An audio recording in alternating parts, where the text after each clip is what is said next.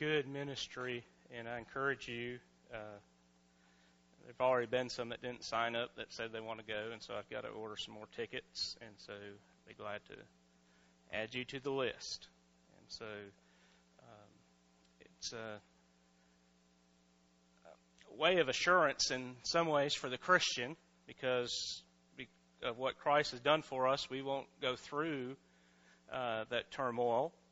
Uh, but also a reminder for Christians that we all know people uh, in our families, in our neighborhoods, in our workplace uh, that don't know the Lord. Um, and it's a, a good motivation for us to remind us that we need to not be ashamed of the gospel. Uh, and uh, I encourage you, if you're going, invite some people who don't know the Lord uh, to come along uh, with you. Tickets are just twelve dollars, so you know that's not that big of an investment. And so if you you know buy you a couple extra tickets and say let's go together, um, and so uh, appreciate that good ministry. Appreciate Brent uh, sharing with us uh, this morning. If you have your Bibles this morning, I invite you to turn to Genesis chapter 4, 15. you know that uh, you get the judgment journey, uh, and we think about the last days, and um, you think about, my goodness, things are mighty bleak in this world already. Uh, you know, and uh, they're not getting any better, folks. Uh, they're getting worse. Uh, and so it's hard to imagine sometimes, my goodness, how is it even possible that things could get worse? But the Bible tells us that it will. Um, and in fact, uh, once Christians are gone from this world, it get a whole lot worse. Um, you know, if, if this is what the world is with the church's influence in it, I know I don't want to be around with the absence of the church. Um, and so, but you know, uh, it's all of us go through hard times, don't we? And we all go through things that are so difficult, and we I know I've asked God several times in my life, Lord, why? why do I, you know, we say, it's supposed to be easy. I'm serving you. It's, it's not supposed to be this hard. Uh, and, um, but God, there's an old country song. I remember Grandpa used to have this record, and uh, he would play it a lot. And it's, um, I don't even remember what the lady's name is that sang it. Some of you probably were around when it came out uh, originally, but I won't ask you to raise your hand. Uh, but uh, the, the the only line of it that I remember is, I beg your pardon, I never promised you a rose garden. Uh, and that's uh, true in life as well, isn't it? Uh, some of you know that song, I can tell. Uh, Abraham went through a similar uh, time. He said, "Lord, you're just taking too long to see. You know what's the, what's the deal?" Uh, and God answers it, answers him. So let's look uh, at Genesis chapter 15 uh, beginning in verse 1, it says, After these things, the word of the Lord came to Abram in a vision, saying, Do not be afraid, Abram. I am your shield, your exceedingly great reward. But Abram said, Lord God, what will you give me, seeing I go childless, and the heir of my house is Eliezer of Damascus? Then Abram said, Look, you have given me no offspring, indeed one born in my house is, is my heir. And behold, the word of the Lord came to him, saying, This one shall not be your heir, but one who will come from your own body shall be your heir. And then he brought him outside and said, Look now toward heaven and count the stars if you are able to number them.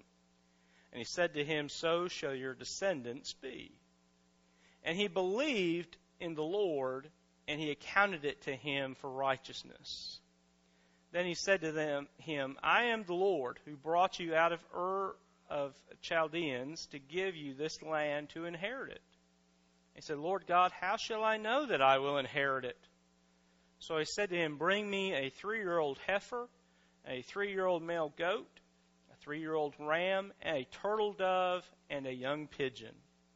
He brought all of these to him and cut them in two down the middle and placed each piece opposite the other but he did not cut the birds in two. And when the vultures came down on the carcasses, Abram drove them away. Now, when the sun was going down, a deep sleep fell upon Abram, and behold, horror and great darkness fell upon him. he said to Abram, Know certainly that your descendants will be strangers in a land not, uh, that is not theirs, and will serve them, and they will afflict them four hundred years. And also the nation whom they serve I will judge. Afterward they shall come out with great possessions. Verse 15 says, Now as for you, you shall go to your fathers in peace. You shall be buried at a good old age.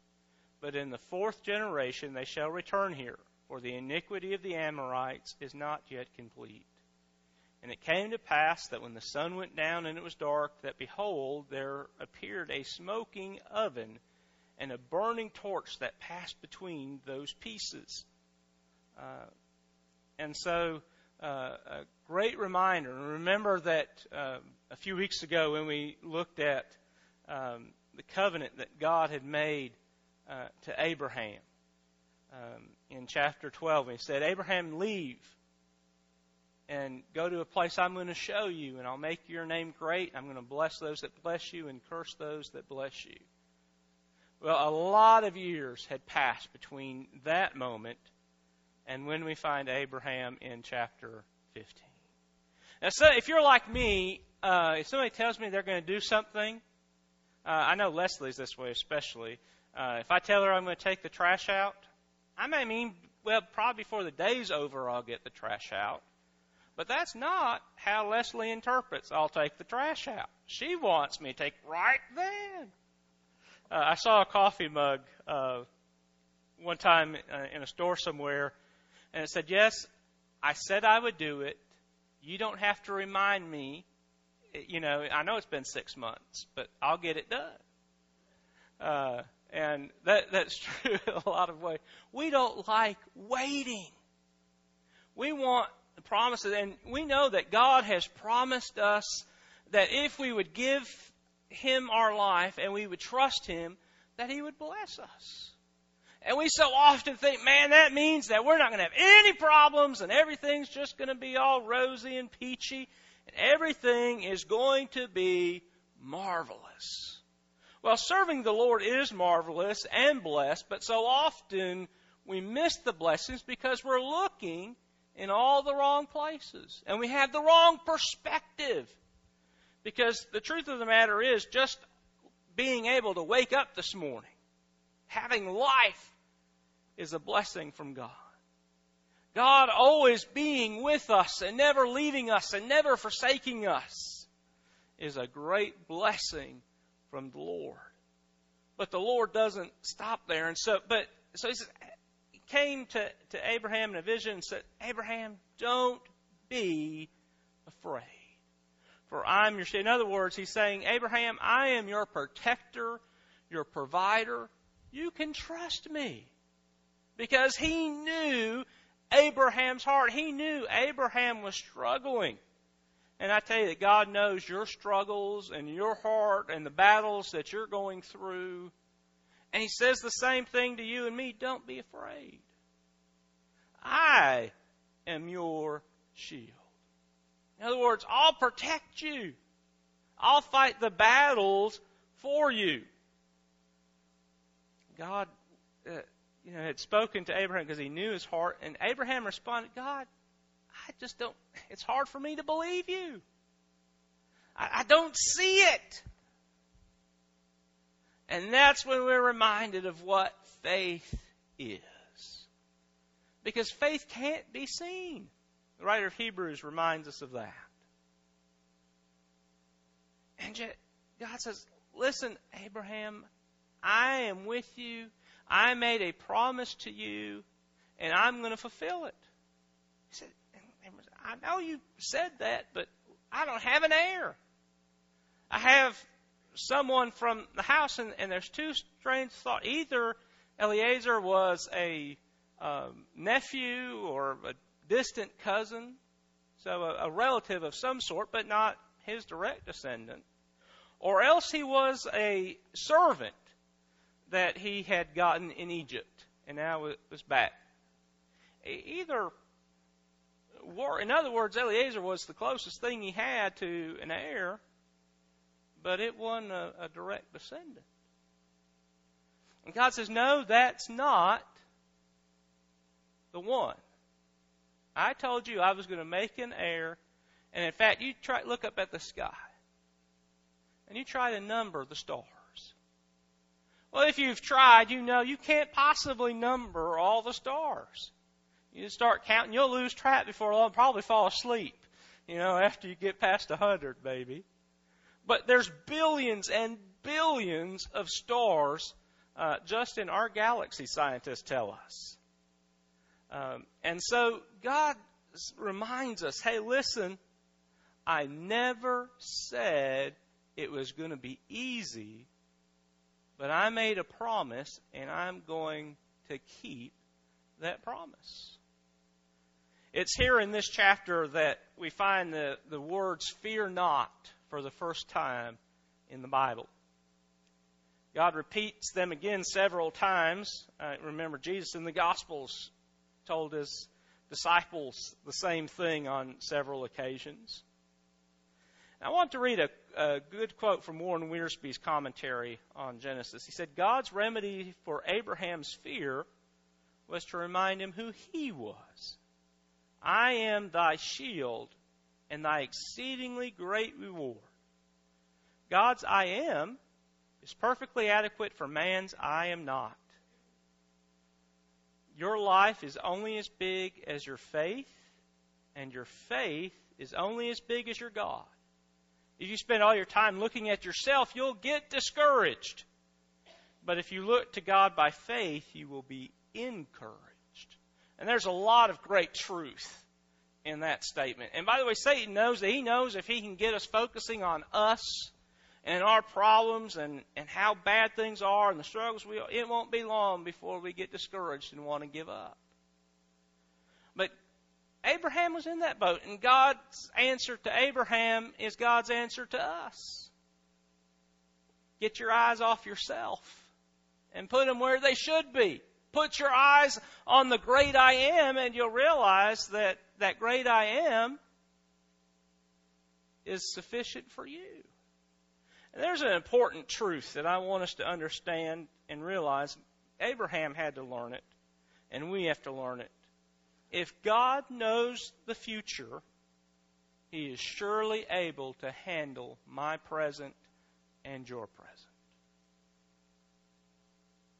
You see, Abraham hadn't realized the promise that God had given him.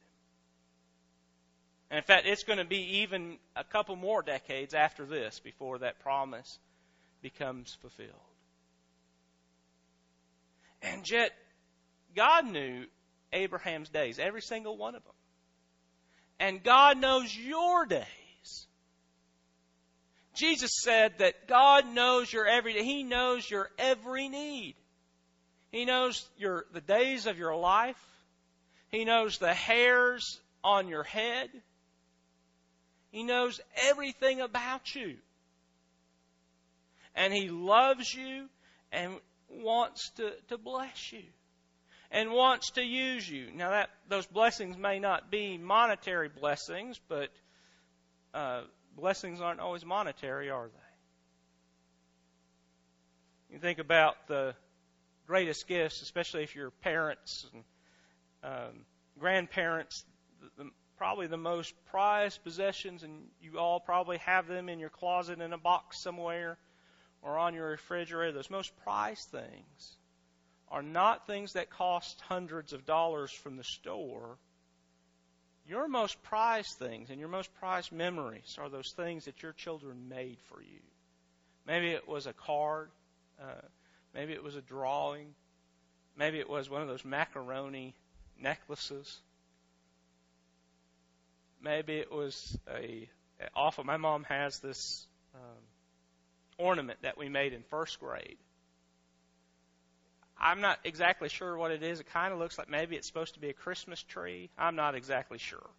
It's a, a jumbled mess. It's the ugliest thing. And yet she's kept it all of these years because I gave it to her. I made it for her. And so sometimes our treasure is not money after all. the greatest treasure any of us have is a relationship with God.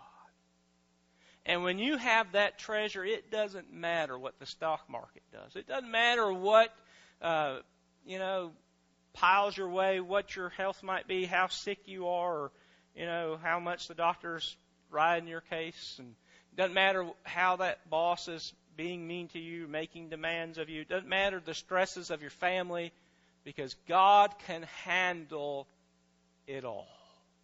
So a couple things that we're reminded of in from Abraham's experience here as he's received this dream. And the first thing is this we must learn to trust God's providence. Now, I tell you that I believe that God knows everything, He's an all knowing God. And there are, He is an all powerful God.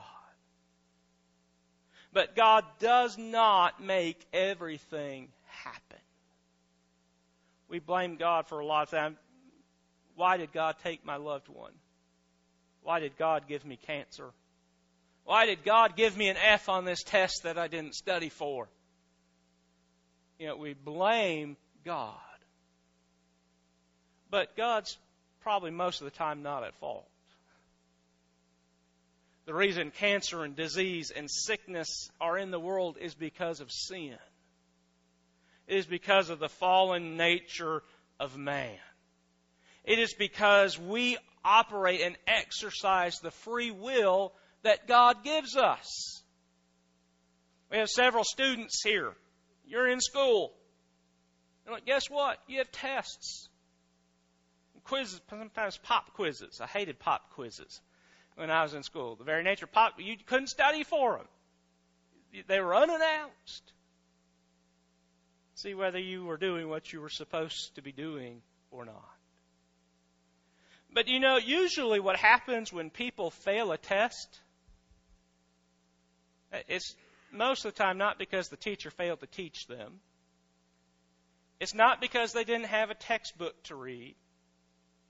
It's not because God didn't give them a brain that they could use and most of the time you know why they fail?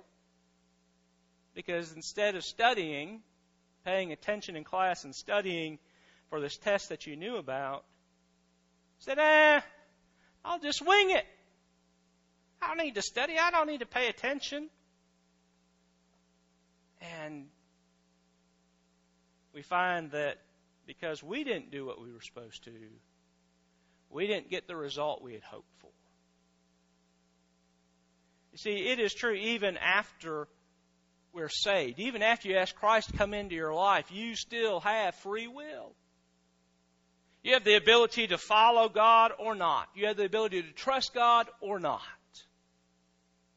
But you need to understand that God has the ability to take care of every situation you find yourself in. He can sometimes do it supernaturally. And we've seen him do some amazing things. And we could probably stay here all day until, you know, into darkness. Testifying of the times that God has worked in our life, in the lives of those that we love, and that we've seen miracles. This morning in Sunday school, we talked about God parting the Red Sea in Exodus chapter 14. That surely was a miracle.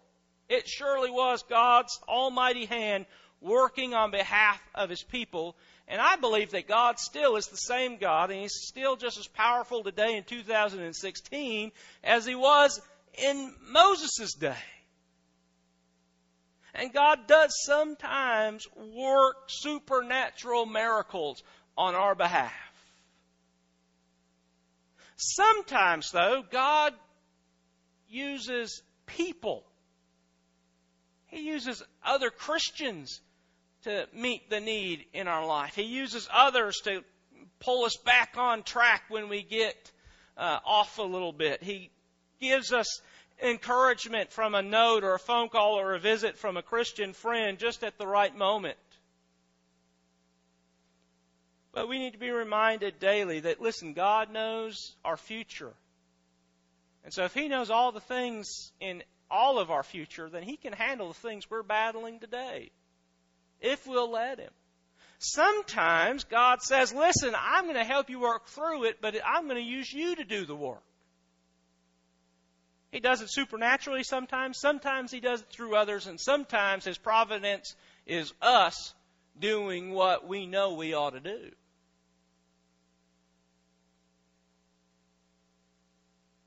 And so we've got to learn to trust.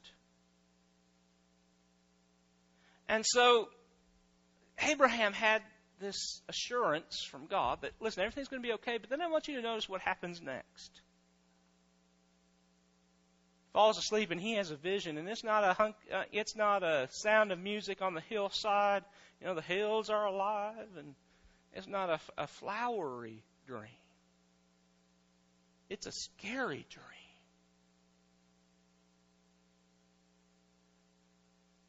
And he doesn't like what he sees.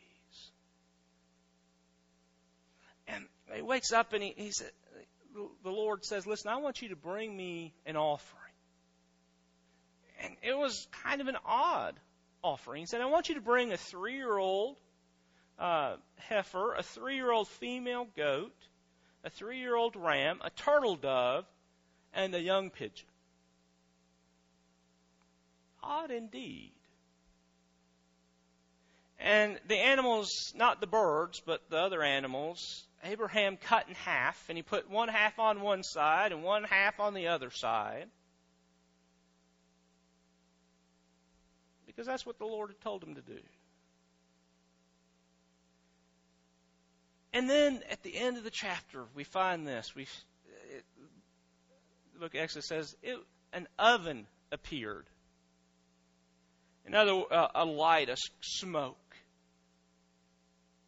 came down, and that's the, the presence of God Almighty, came and walked between those offerings. And said, Abraham, I have made a covenant with you. And when I make a promise with you, I'm faithful to keep it. He says, but listen, remember that the, the promise is not going to come right away. In fact, he says, listen, you're not going to see this promise. You're not going to live here. In fact, generations of your offspring are not going to live here. And in fact, you're going to end up back in, your offspring going to end up back in Egypt where you just came from. And your offspring are going to be enslaved there for 400 years. But then, they're going to enter the promised land.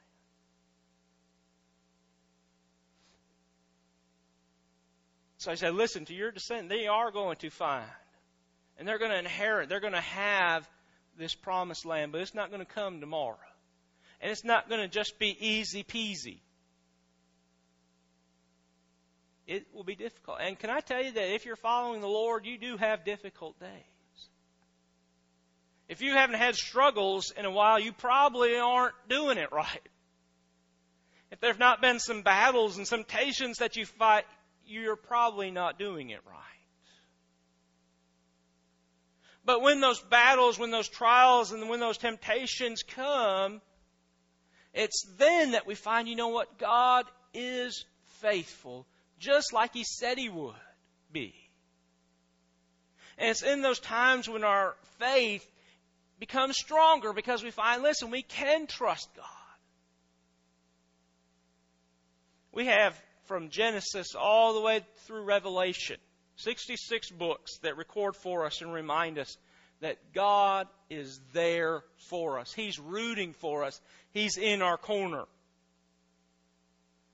But he reminds us of this last thing, and that's this that we must learn to practice patience. You see, God, sometimes He does work. We pray a prayer, and man, you know, two seconds later, we find the answer. Most of the time, in fact, 99.9% of the time, it doesn't quite work that fast.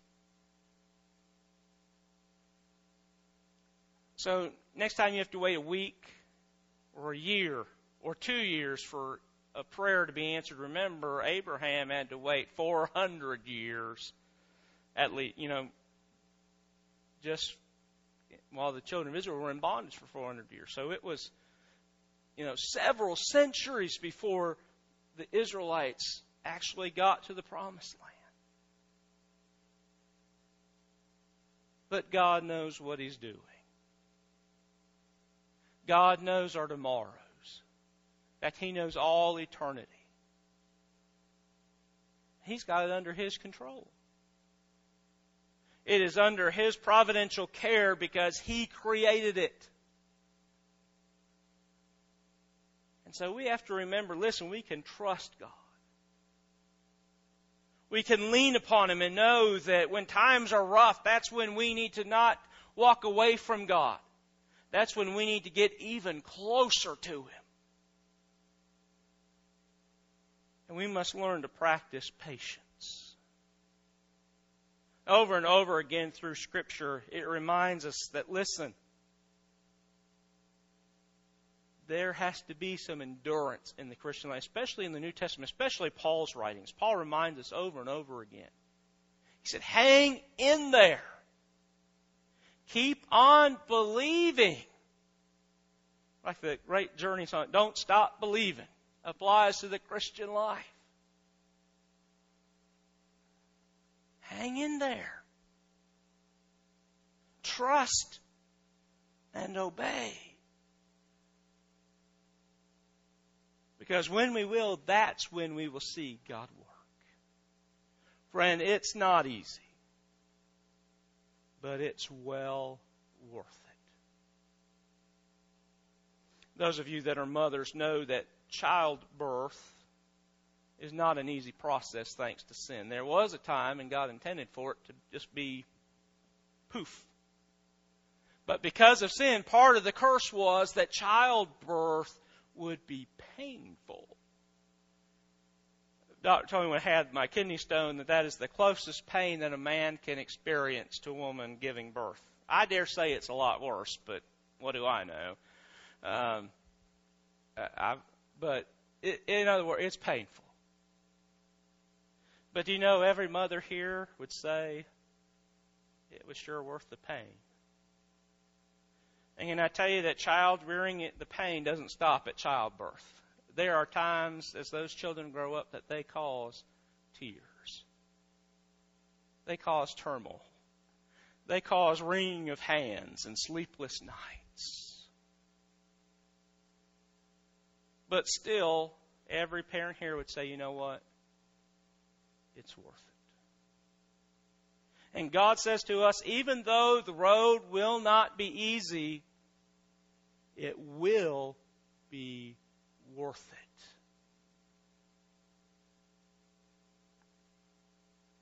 And so we need to remember God knows the future.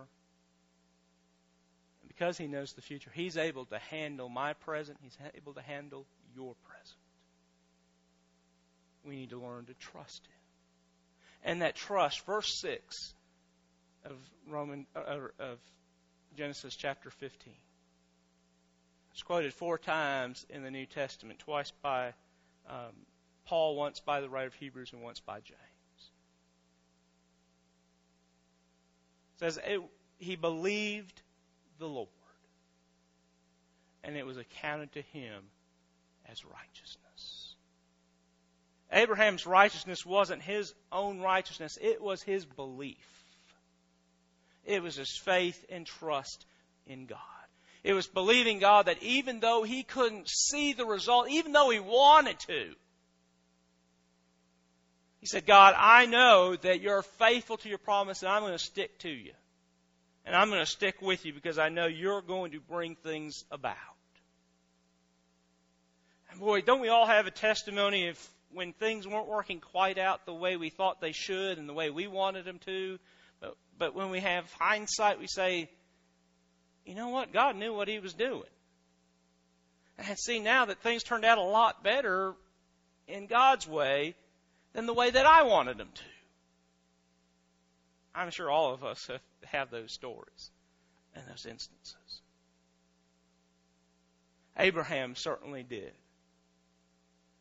as we'll see next week, he had a, an episode where, well, Sarah, maybe we need to help God out.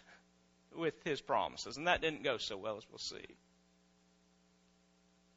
Listen, we can trust God and know that He is there for us. He's in our corner fighting for us.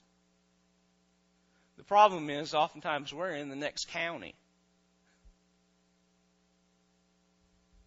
The solution, the thing that we need to do is not run to the next county. The thing we need to do is get under the cross. Is to get nearer and nearer and nearer to the Almighty. Let's pray together. Lord, we love you. Lord, thank you for your word. Thank you for the great reminder that you are there for us, fighting for us, that you know our every day. Lord, as Brent mentioned, your word says it is appointed for all men to die, and after this, the judgment. Lord, we will stand before you and we will give an account. Most importantly, for what we've done with Jesus. Whether we've accepted his offer of salvation or whether we've said no thank you.